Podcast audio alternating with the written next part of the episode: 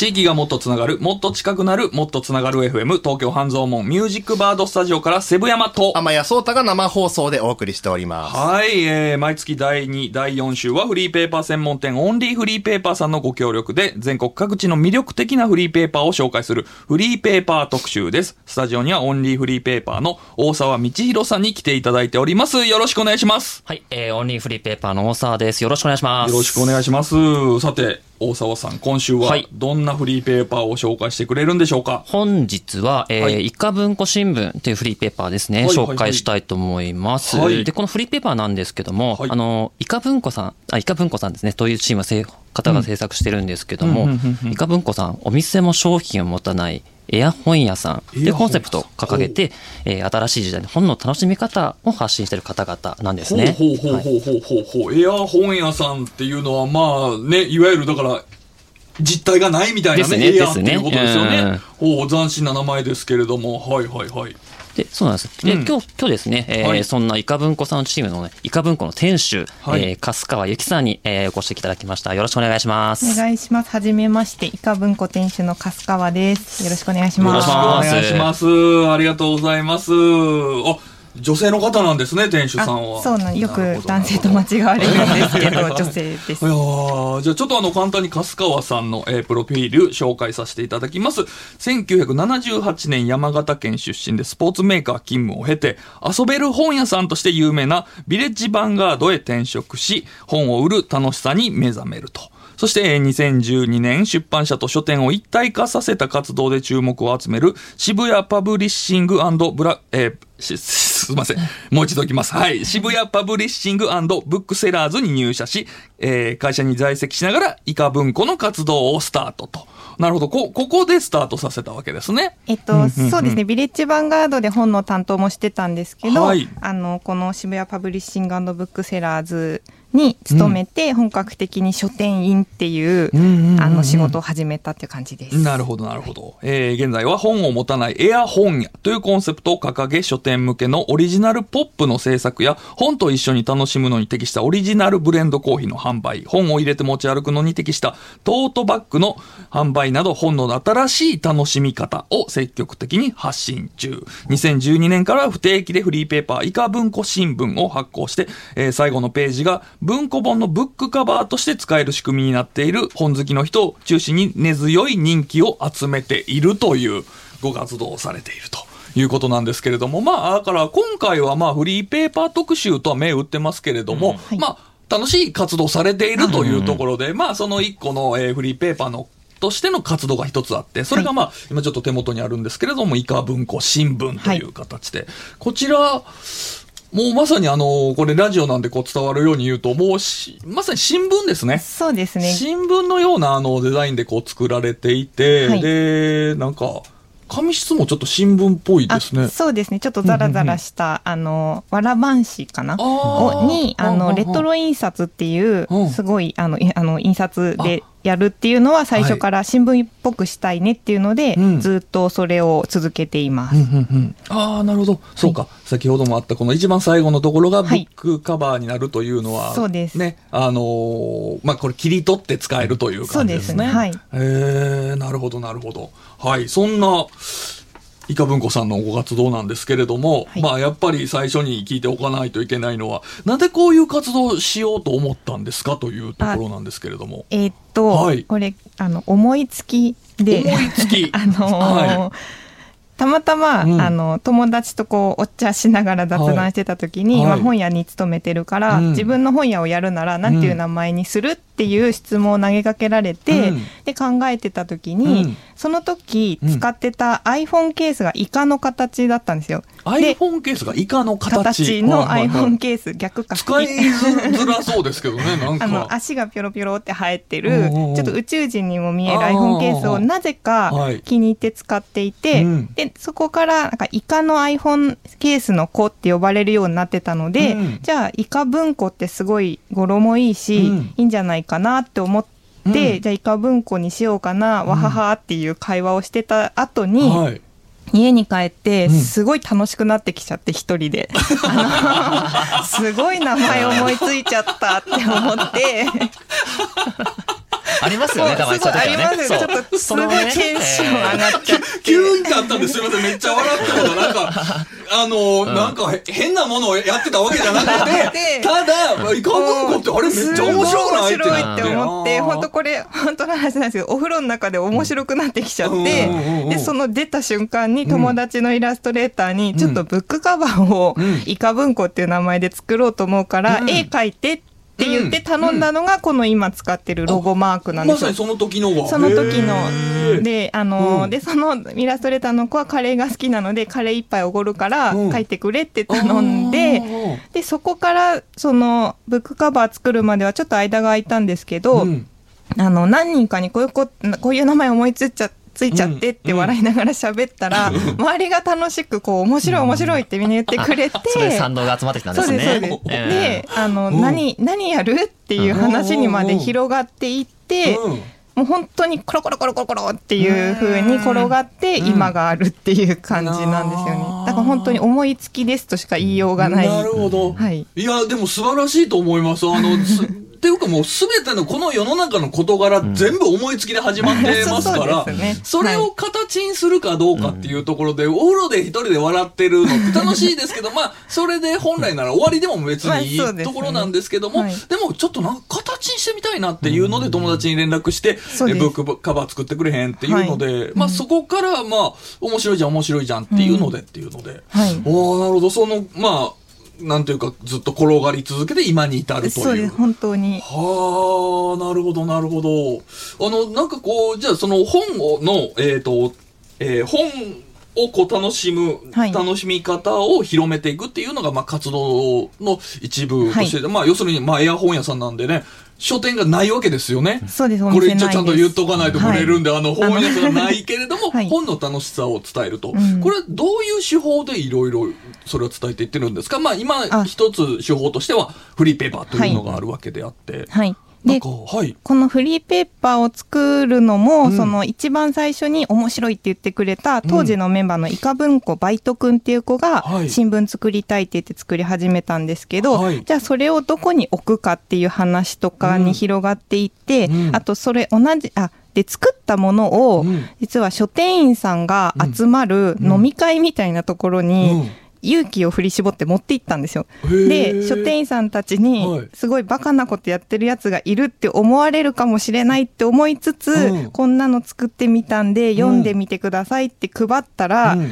やばい、面白いってやっぱり言ってくれる人がいて、うん。で、自分が勤めてる本屋さんの棚1個貸してあげるから、ううんちでフェアやろうようん。って声をかけられたんです。一気に話が広がっていきますそうなんですそうなんです。なんかディズニー映画のね、なんか、ぐバカにされるだろうな、クラスの生き物たちにと思ってたら、おめえ面白いやつだったのかってなって。言われて、で、その一番最初にフェアをやったのが吉祥寺にあるブックスルーエさんっていう本屋さんなんですけど、うんそこでイカ文庫フェアをやることになって、はい。で、そこに来てくれた人とか来てくれるためになんかおまけをっていうので考えて、イカ文庫新聞を作って配り始めて、で、どんどんこう、フェアが他の本屋さんにも派生していって、うん。その度にフリーペーパーイカ文庫新聞を作るっていう活動になって、その本当にこれもまたうん。コロコロって言ってやることが勝手にこうやってきたというか、うん。でもやるからにはちゃんとやろうと思ってやったんですけど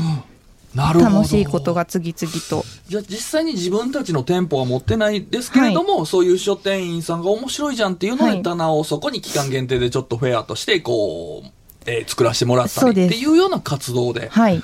なるほど、なるほど。発明ですよね。いやねすごいと思います。いや、あのー実は、その、僕もリアカーブックスというのを過去にやっておりまして、これはまあ、あ、知ってますか、はい。あありがとうございます。どういうことなのかというと、まあ、要するにリアカーを引いて本屋さんをするというので、ある意味では、店舗を持たないという活動をやってまして、これがまさにあの、えっ、と、有限会社ノートさんというところと一緒にやってたんですけれども、まあ、あの、しえー品川、えー東京の品川駅の前で、まあ、周辺でリアカーを引きながらビジネス書、それはちょっとビジネス書にね、あの、地域がやっぱりサラリーマンの方が多いので、ビジネス書に限定していろいろ、まあ、売り歩くというのをやってまして、まあ、その、店舗を持たないという意味では、まあ、あの共通点があるというところで、当時すごいね、あの同じカテゴリーで紹介されたんですよ。なんかあの雑誌とか新聞で はい。取材していただくときに、なんかこう取材していただいて出来上がりましたってもらうと、なんか同じ特集の中にイカ文庫さんがいらっしゃるというようなところで、だからあの、僕はライバルだって思ったんですけども、もう何年も時を経て、今こうやってラジオに来ていただいてるっていうのは、これはい。歴史的和解のね、瞬間で。そうですね。ついに巡り合えた巡。り合いましたねというところで。だからその経験があるので、僕ちょっとやっぱりお聞きしたいのがその本売るのってやっぱ大変じゃないですかっていうところを聞きたいんですけどやっぱ僕もやっててすごい思ったので、興味持ってくれてる人あ足を止めてる人っていたんですけれどやっぱり買ってくれる人ってなかなかそこにつながるまでって少なかったので、はい。大変ですよね本。大変ですね。そもそもそのイカ文庫お店がないし、うん。商品もないっていうのはうん。仕入れられないからなんですよね。で、その本屋さんでフェアをやってもらうときには、私たちが本を選んで本屋さんに仕入れてもらってうん、それをいかに売っていくかっていうことを考えてっていうことをやってて、今はイカにかけたわけじゃないですね。イカにっていうの、多分こういうやりとり何回も多分やられてますよね、いろんなところで。はい。ちょっと今全くあの考えてなかったけどでも慣れ慣れました。慣れて多分いっぱい言われてるんやろうなと思いながらも僕もなんか一応、なんか欲しくなっちゃって言っちゃいました。すいません、すいません。はい。そのね。うん。やっぱり売れないというか、うん。どうやって本を買ってもらおうっていうので、うん考えついたというか、自然とやろうと思ったのが、そのビレッジヴァンガードに勤めてた時に書いてたうんうんうん。ポップをつけるっていうことでほどなるほ、ど。で、そのおあの本屋さんのフェアの時も、すべての本に、うん。なんでこの本を選んだのかっていうことをちゃんとポップに書いて貼って、うんお客さんに伝わるようにするっていう風にしたら、うん。それもちょっと面白いねって言ってくださる方が多くって、はい、あのそれは本当にフェアをやるときはうん。必ず全部につけるっていうのは今でも続けうんてます。はあで毎回一個テーマを設けるのでそのテーマとその本がどういう意味でつながってるのかっていうのとかあとうん面白いところをこう抜き出したりとかっていうので書いてつけるようにしているのが、まあ、工夫というか、はい、ですね私たちの。え、イカ文庫さんのその、ファン層というか、まあ、はい。客層なのかなっていうのは、ど、どういう人たちが多いんですか？えっと、よく聞かれるんですけど、はい。あの、あんまり固定してないというか、あの、すごい若い方からも面白いって言ってもらえますし、うん。あの、本当に年配の方も、うん。あの、楽しんで、イベントに50代の方とかも来てくれるような、なので、あまりそこの辺もエアというか、あの、あんまりこう、こういう人に来てほしいっていうのも私たちもないですし、いろんな人に楽しんでもらいたいなと思ってやってます。なるほどなるほど。まあ確かに実際の本屋さんも別に年齢層ってないですもんね。はいそうですね子供からお年寄りまでたくさんの人が来るから本屋さんなんだであってっていうあことで。とその本がもともと好きじゃないっていうか、あまり本屋さんに通うっていう習慣がないお客さんも多分多くって、うんでもなんか変なことやってる人たち、うん。イカ、あの、フェアの時にイカの絵をぶら下げたりとか、あの、変な加工をいっぱいやってるので、それを見てなんだこれって思う人がうん、どんどん調べてくれて、うん。お客さんになってくださるっていうのもあるので、うん本当に固定はしてない。いや、僕ね、そこすごいね、あの、発明だって僕は思ってて、うん。あの本、本のもの、本を、はい。本、この本面白いですよって紹介するのって、うん。うん。まあ、当たり前というかみんなやってることであって、で、先ほどのプロフィールでもちらっと紹介させていただいてたみたいに、その、まあ、ちょっとい今あんまり作ってないってお話だったんですけども、うん。あそのオリジナルブレンドのコーヒーを作ってみたりとか、はい。うん。えートートバッグを作ってみたりっていうところで、えー本以外のところの楽しみ方をどんどん広げていくっていうのが、やっぱりね、なんか、あの、本の楽しみ方としては新しい道を見つけられてるなというので、すごくちょっとね、面白いななんか。ですよね。その楽しさをまたね、あの、お客さんとかに共有して、どんどん広がっていくって形になっていて。うん。いや、素晴らしいと思います。あの、今じゃそのたくさん、まあ、いろんな活動されてる中で、はい。えー、なんか、コラムとかも執筆されたりっていうようなのもされてるんですか、はい、そうですね、あの最あの連載をいくつかいただいていて、うん。あのーフリーそれこそあの駅で配られてるフリーペーパーの中で本を紹介する連載とか、うんあとウェブのあの漫画が読めるウェブサイトの、うんはい。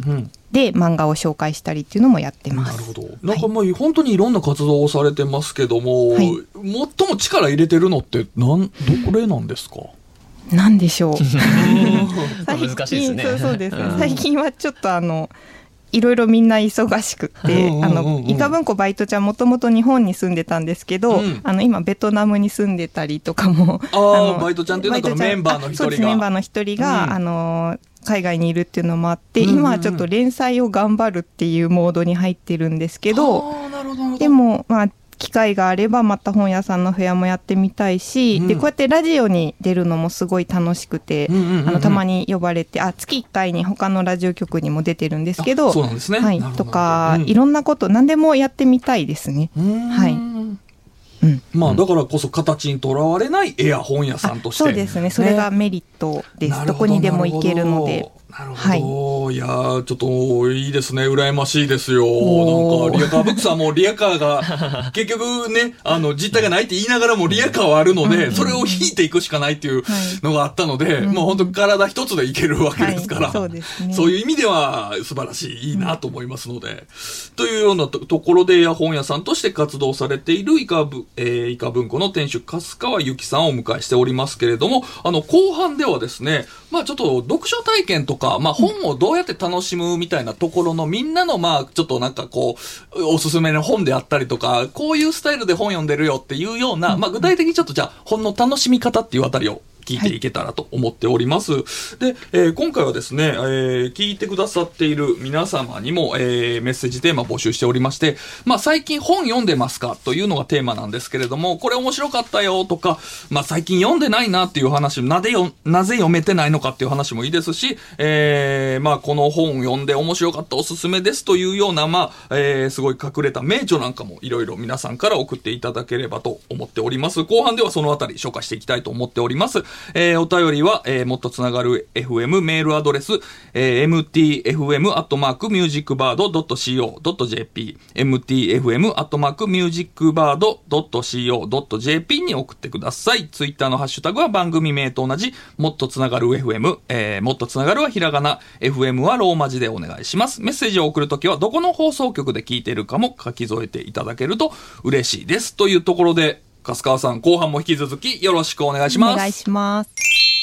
地域がもっとつながる、もっと近くなる、もっとつながる FM 東京半蔵門ミュージックバードスタジオからセブ山と、天谷聡太が生放送でお送りしております。はい、えーえー後半もよろしくお願いしよろしくお願いいたしま。ますはい。そして、えーこちらにはオンリーフリーペーパーの大沢道弘さんにも来ていただいております。はい後半もよろしくお願いします。よろしくお願いします。そして今回は、えー本を持たないエア本屋として活動されている、えー、イカ文庫の店主、粕川由紀さんもお迎えしております。後半もよろしくお願いします。お願いしますお願いします。はい。えー、で、後半戦はですね、まあ、若者の読書離れなんてニュースがね、えー、こう、若者の何々離れの、こう、一番最初に言われたのが多分読書離れなんじゃないかという、えーそんな読書離れなんですけれども、まあ、だからこそ、えーこの新しい本との楽しみ方っていうところをちょっと掘り下げてお聞きしていきたいと思っております。天谷さん、メール来ておりますか？はい。えーとはい今日のメッセージテーマね、最近本読んでますか？ということで募集しておりました。はいえー広島県福山市レディオビンゴからラジオネームしらぽさん、いつもありがとうございます。ありがとうございますえー私は本を読むのが好きなので、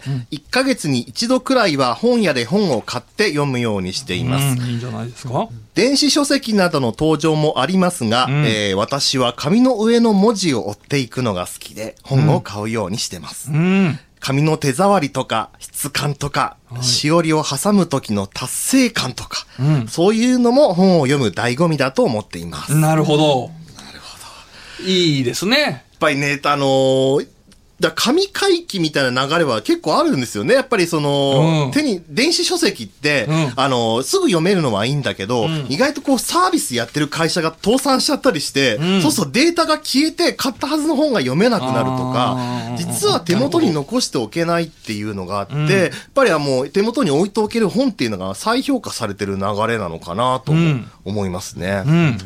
うん。どう思いますか、須川さん、この電子書籍というものについて。僕、これちょっとね、聞きたい。これ聞きたい、電子書籍。あの、あんまりこだわりはないないです。ですか？うんそんなに使う方でもないんですけど、うんあの、今、電子書籍でしか読めない本もありますよね。それこそあるので、ね。読みたいものを読みたい形で読むのがいいなとは思ってます。そうですよね。ただこのしらぽさんのしおりを挟む時の達成感ってすごいなるほどって思ってうん。びっくりしました今。ん。確かにあるなと思って。確かにここまで読んだって証としてのね、そうなんですよね。はい。これなんか、この論争は尽きないじゃないですか。そうですね、本屋業界においては。はい。僕もね、結構ね、本、紙派だったんですけど、ん。最近ちょっと電子書籍にしていった方がいいって思い出してきてまして、というのは？あのー僕はこれからどんどん、す住む、この、住、住むっていう感じ。住、はい飲食住のね、っていうのが、すごく柔軟な世の中に僕はなってくると思ってましてう、ん。場所にとらわれない、だからマイホームとかじゃなくて、長くそこにずっと住むじゃなくて、結構もう見る軽にみんなどんどん引っ越ししたりとか、なんなら日本を飛び出していったりっていう世の中が、僕何年か後に来ると思ってて、そうなった時にやっぱり、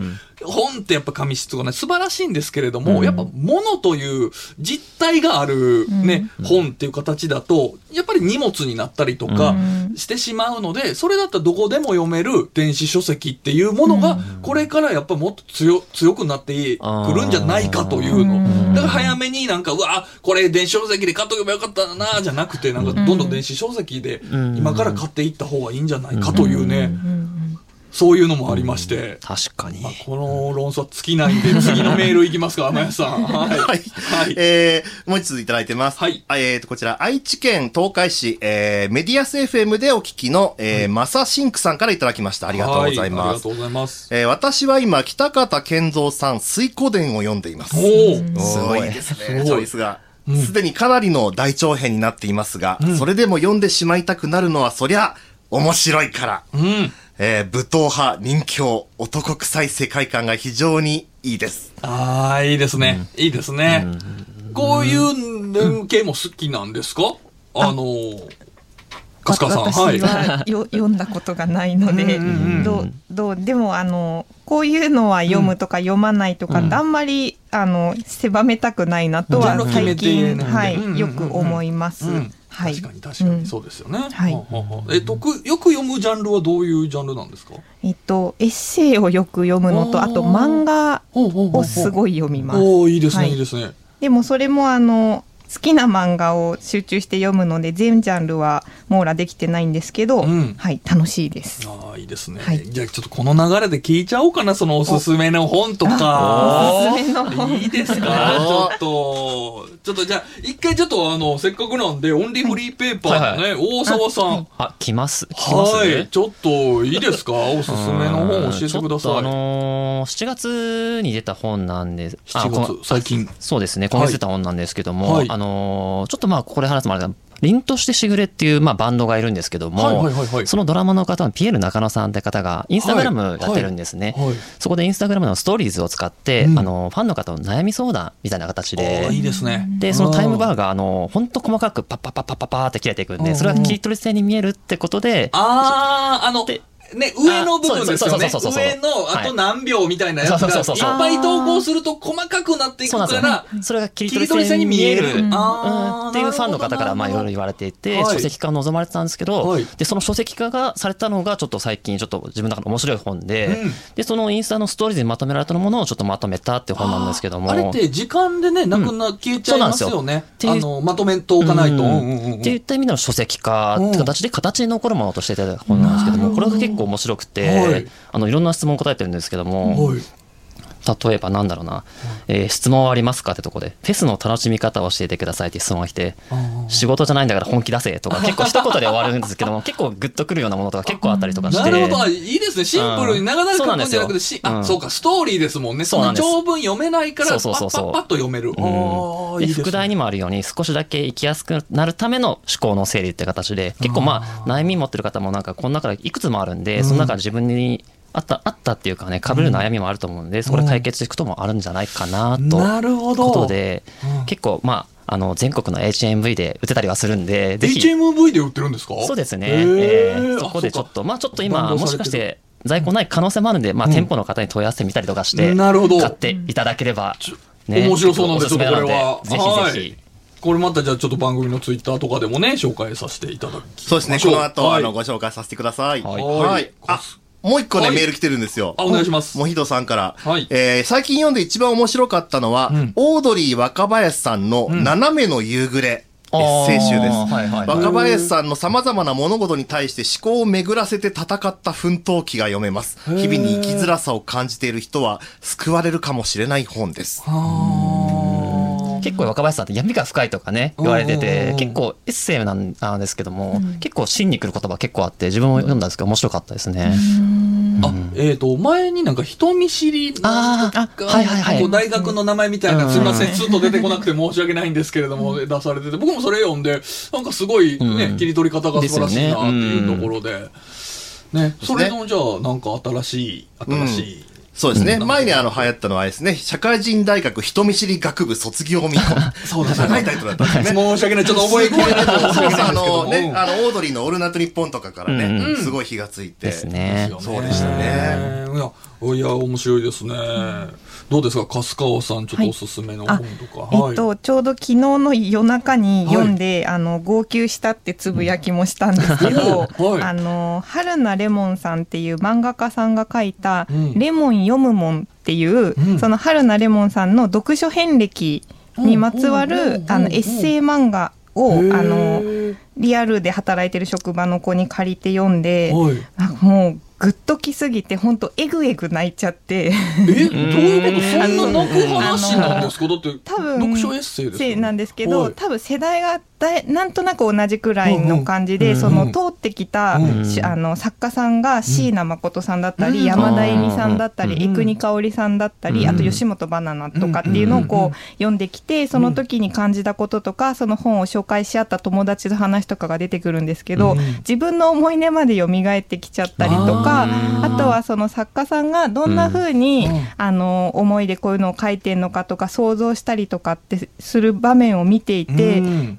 今の自分が当時読んでた自分じゃなくて今の自分がすごい励まされてる気持ちになっちゃって、夜中の3時とかですかねえぐえぐない今日ちょっと目が腫れてるんですけど っていう本を読んでいい本に出会ったなって思ったので読んでほしいなってあのいつかどこかで紹介したいなと思ってました。なるほど、なるほど。はい。まあ、確かにそのね、あの、今回はその、えーエッセイで読んだというので、まあ、間接的にまたもう一回その当時読んでた本っていうのを体験してるねわけですけど、結構ね、本って本当にその、こう、昔読んでる時は、なんやこれ別にそんな響かんって思ってたけど、今読むと、あ、これこういうことやったんやってなるっていうような、すごいあります。なんかね、あの、そういう時を経て感じ方変わるっていうのもあるんで、だから本っていいですよね。本当にそうですね。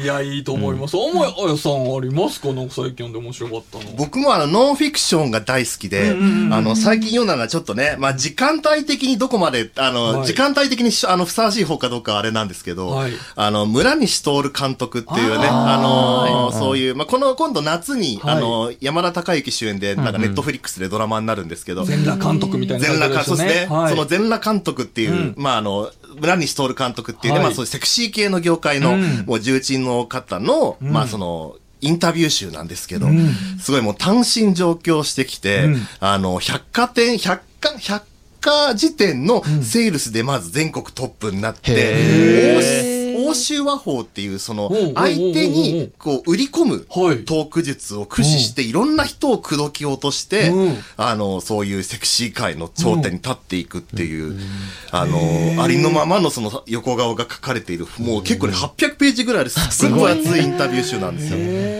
これがめちゃめちゃ読み応えあって好きでした。はあ、ちょっと読んでみよう。ちょっと気になりますね。あと今日ね、すごいメールがまた、はい。あの、すごい、もう本当今日すごい、皆さん、そうだ、みんなや行ったこと、読書はね、ね3日間あるんですよ。やっぱあるんですね。うんこちら愛知県愛知郡からいただきました。はいえー、M、翡翠水かな？ひ翡翠の水に星石と書いて、すいません、ちょっと読み方が、はいのマスターさんからいただきました。ありがとうございます。す。会社に行くまでの通勤時間の電車の中で、ん図書館から借りてきた本やライトノベルを読んでいます。うん。ライトノベルも色のね、あのーいわゆるその、まあ、なんか、なんだろう、結構長いタイトルの、なんか、魔界転生したら、んモテモテになってしまった件みたいな、そういうすごい長 はいなんかすごい設定がバーンっていう設定があって、その中でいろんなこう、うわちゃわちゃしていくファンタジーものって最近多いですけどね、はい映画化になったやつもありますからね、ライトノベル。うん。いや、僕も好きです、ライトノベル。んね、あの、早川電撃文庫とかね。ねすごい有名ですけども。やっぱみんなちょっと本の話になるとやっぱこう言いたいというのたくさんメールもいただいててね、あの紹介したいんですけれども、まあちょっとじゃあそのあたりアフタートークとかでね、そうですね紹介させていただきましょう。番組ポッドキャストで。そうなんです、はいあの、こう、時間気にせず喋れるというのがありまして、すで、ぼあのね、まだまだ、あの、粕川さんに質問がたくさんあるんですけれども、そろそろちょっと時間が来てしまったので、あっという間一回、はい、締めさせていただきたいと思います。というわけで、えーエア本屋さんとして活動されているイカ文庫の粕川由紀さんをお迎えしました。えーオンリーフリーペーパーの大沢道弘さんにも来ていただいておりました。お二人どうも今日はありがとうございました。ありがとうございました。